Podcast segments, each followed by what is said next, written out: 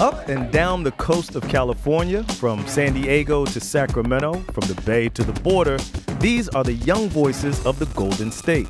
This podcast tells their stories, the stories of men and women who are fighting for a voice in their communities and all over the country, who are working together in solidarity to rise up as one. From Fusion Media Group, this is The Brave.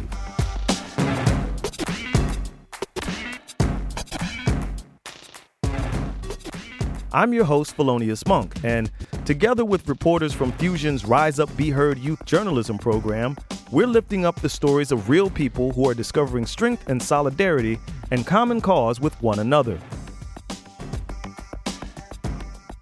What were you doing when you were 19 years old? If you were like me, you don't even want to tell people what you were doing when you were 19 years old. Look, I definitely wasn't spending much time thinking about social justice, activism, and the impact I could have on the world. But for the Gorman sisters, activism started from an even earlier age.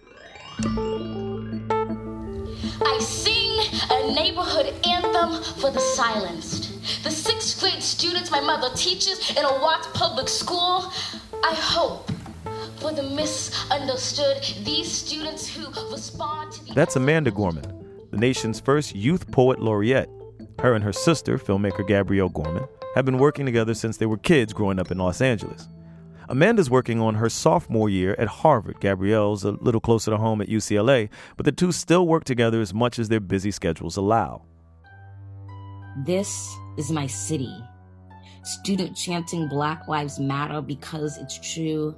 This is my California, giving volume to the voices of trans women at the Women's March because woman needs them too. This is my country. Catholic grandmother on bus defending hijab-wearing girl. Immigrant. And that was a scene from Gabrielle's film Rise Up As One. The two have been using their own platforms, poetry and film, to share their experiences as young Black women and explore the importance of intersectionality and social progress. Our Rise Up Be Heard reporter Jeremy Miller talked to Gabrielle and Amanda about their work. Tell us about the Rise Up As One video that you guys made together, and also tell us what inspired you to create that. After the election, that was probably, for me at least, the most depressed I've ever been in my life. It was just so many days going by and just wondering when you'll be allowed to smile again or laugh again. And I think for artists, so much of our art is bred out of pain. And so my instinct was just to go straight to art. And I just wanted to capture the youth, because I think at a time like this, on one hand, older generations are always telling us, you know, the future's in your hands, the future's in your hands. But I also think they can underestimate us a lot of the times and tell us that we don't know what's going on, or that we, you know, we're too addicted to our phones to understand. And I think, you know, the youth, we have been at the forefront of so many different movements, and we have been given the opportunity to do the same thing now. And that's what I really wanted it to be about, was about, you know, showing people my age how much power we do have, and that power is only fully realized when we are all together as one, and when we're embracing our differences, but we're also recognizing our sameness. There's a lot of energy being a young activist because there's a lot of solidarity and a lot of advocacy going on. So that's actually good news, which means you never are quite alone in your mission for a plethora of social justice issues, especially as a young woman of color. When we look at the historical continuum of whether women of color have been included or represented in leadership positions in social movements, that gets to be a more challenging question, because often we're not on different spectrums of kind of campaigns and social movements. But especially now in 2018, I feel so grateful, because in these spaces, in these platforms, I feel that there's a way that I can not only make sure my voice is heard, but that I can also help amplify the voices of other people. You know, the hard part about being an activist in this time is that so much activism is confined to social media, and it's hard trying to find a balance between, yes, like spreading awareness through that, but then also doing more of like the grassroots organizing. But what I love is that I'm seeing so much more allyship than I've ever seen before in my life. So many people coming together and knowing that, you know, we'll never fully understand each other's struggles, but we can sort of use our own experiences to try to empathize with that. I think the multiculturalism of the community that I grew up in helped inspire a passion for including diverse and unrepresented voices in my artwork, and we see that in the Rise Up As One video that my sister and I were really honored to be able to create, and that we are really trying to work together in the best way possible in which to represent what does it mean to be part of kind of the California community, the Los Angeles community, which also simultaneously doesn't have one definition because there's so many beautiful languages and beautiful cultures being kind of standing together in solidarity at this moment, and that's what we wanted to speak to. And so whenever I think about my background and my community and what that has done for my artwork, I'm always inherently and deeply grateful that it exposed me to the idea that difference is actually strength. There's an author, Chimamanda Ngozi Adichie, always talks about the danger of the single story. And I think if you look at any community right now or any movement, I think one of our biggest problems is that we're so focused on a single story. So if we're looking at the feminist movement, we often look at it through the lens of white, heterosexual woman. If we're looking at the Black Lives Matter movement, it's black, cisgender men. And you can just see that as a trend in so many different movements. And I think when we really start to recognize that people are affected by so many different things, and that, you know, our own prejudice is sometimes seeping into these movements. I think once we finally can recognize that is when we'll be able to truly move forward and fight for not just one aspect of a community, but all facets of every community. Amen to that. So, Amanda, do you remember when you first wanted to be a poet? And then, Gabrielle, do you remember when you first wanted to be a filmmaker? Yep. I was in third grade, so I was around 7 or 8 years old.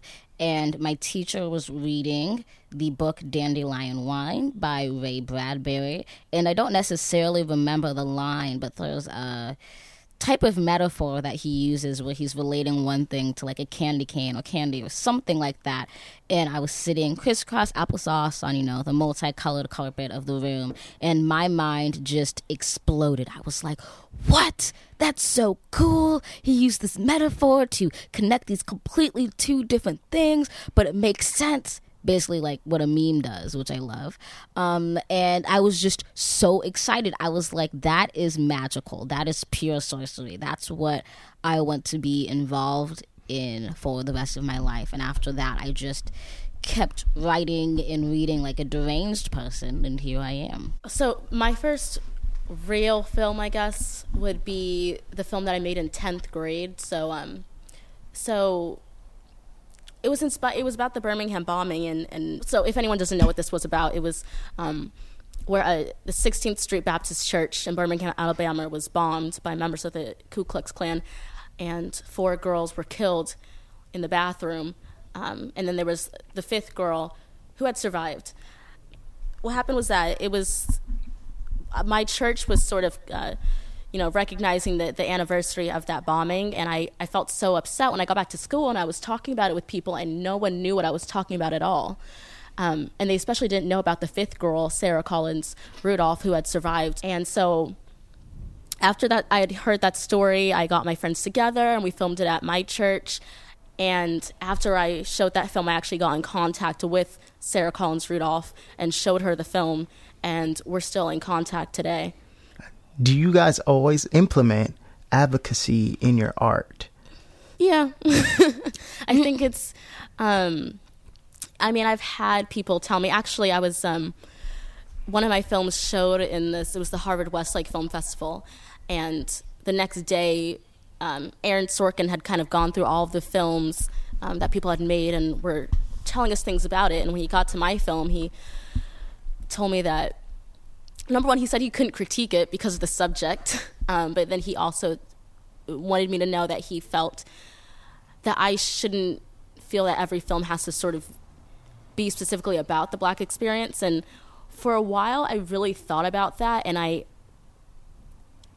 and I wanted to agree, but there was just something that blocked that. I think for me, art and politics, it's one and the same.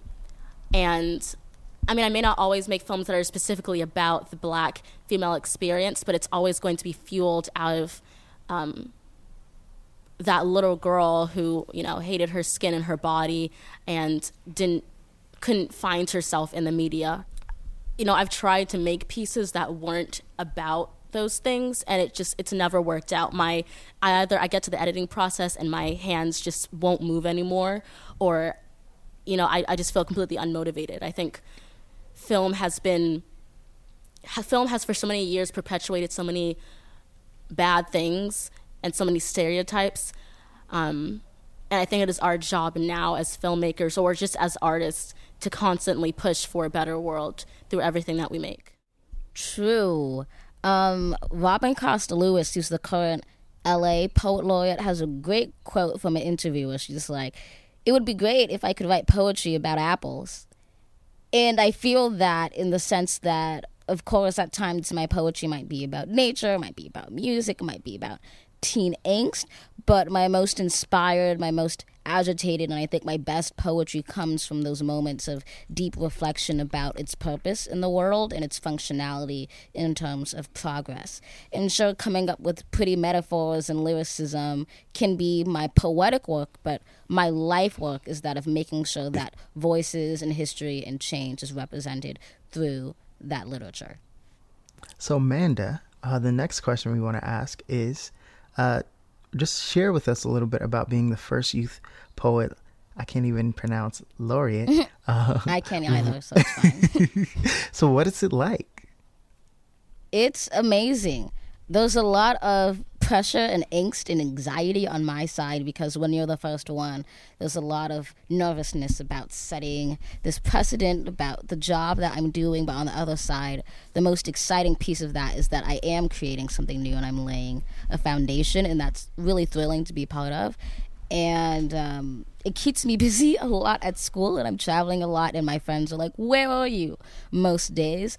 But I love it because I get to meet with so many young writers and students who are just so inspired, and that motivates me even more. What was the narrative around African American people when you were growing up, and do you think that narrative has changed? And lastly, what role would you like to play in changing it? I think the role of Black women, specifically in television, has really started to change, even since I was younger, because of beautiful people like Shonda Rhimes and Kerry Washington and Viola Davis and Asia Naomi King and all those people, because I didn't even have that. I think I love that people are starting to take more chances with not just Black women, but specifically dark-skinned Black women, because when I was younger, I felt like a lot of the times when I did see Black women, it was always people who were light-skinned and who were mixed.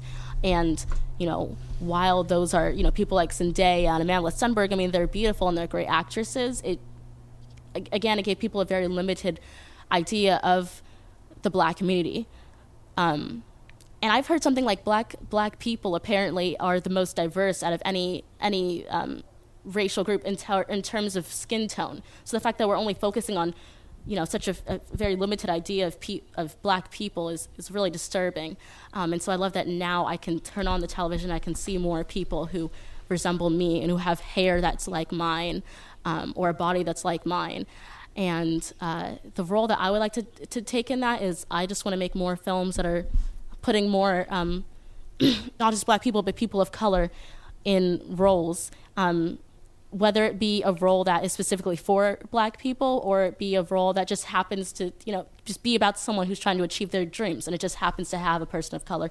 I think we need a balance between the two. I definitely agree. One narrative that I've seen growing up of the African American community is that we're strong, which is true, but the problem is one that gets constrained to that one facet of who we are, and exactly about what Gabrielle was talking about before, about the danger of the single story, what I'm excited to see is we're starting to see multifaceted perceptions of what that narrative looks like. I get very thrilled when I start to see pieces where it exposes the vulnerability, actually, of Black women rather than just painting them as these strong towers of steel.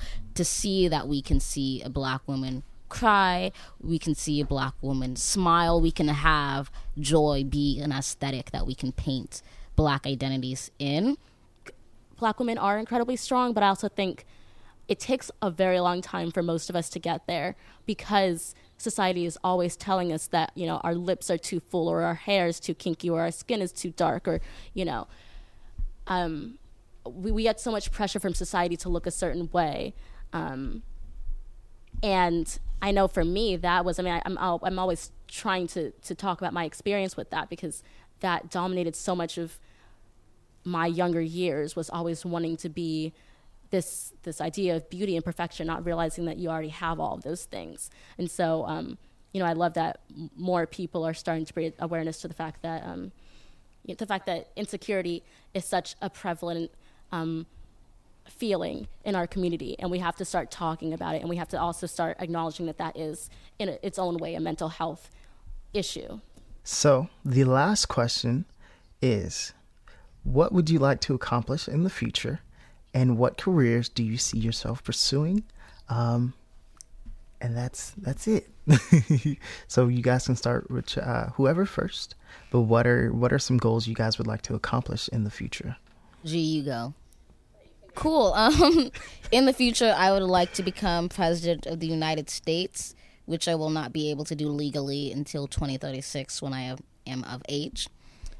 Apart from that, I would like to continue my career as a writer and as an activist, and I'm really hoping to be able to publish and present a lot more stories, not just poetry, but also novels and songs, which really call forth the mission that I've had of trying to promote peace, fairness, and equality. You know, I think my main goal is to help create a world where no one ever has to feel the way that I felt when I was younger. Where no little girl has to look in the mirror and, you know, hate what she sees staring back at her. I think that's my biggest goal. Awesome. Well, that is the end of the question. So I would love to thank you guys for just spending this time with me and answering these questions and letting us know a little bit more about yourselves. Whoop, whoop. Thanks for having us. Thank you so much.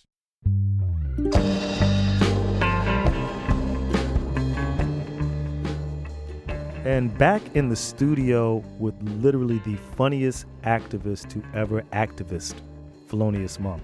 You know, what struck me the most about these two impressive young women, and they're impressive for a multitude of reasons beyond activism, and I think that's what makes them most impressive. They could have focused their work on being on poetry or in film, but they decided, right? And I think that's a very important distinction to make. They decided to get involved and activism that doesn't always directly affect them or impact them. And to be clear, they are also Black women. And so a lot of these power dynamics would affect them eventually, if not first.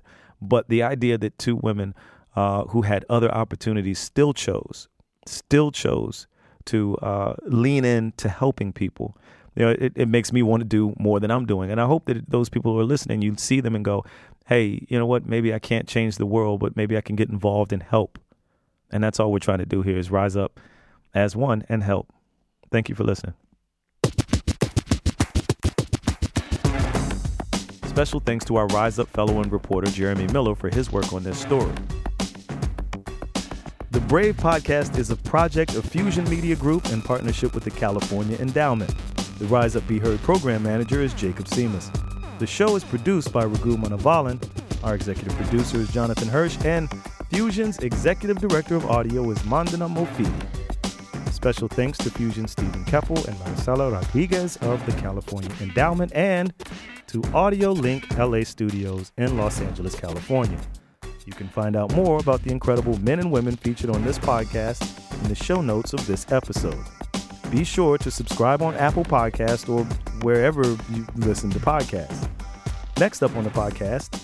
That is what solidarity is. It's like right is right, wrong is wrong. And when you see another person or community experiencing injustice or disenfranchisement or oppression or just things that are wrong, like if that doesn't do something in the pit of your stomach and move you to act, you need to check in with yourself. Don't miss it. Seriously, subscribe so you won't miss it, okay? And I'm Felonious Monk. I'll see you next time.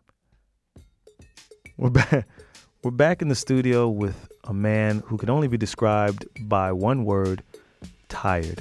I'm Felonious Monk, your host of The Brave.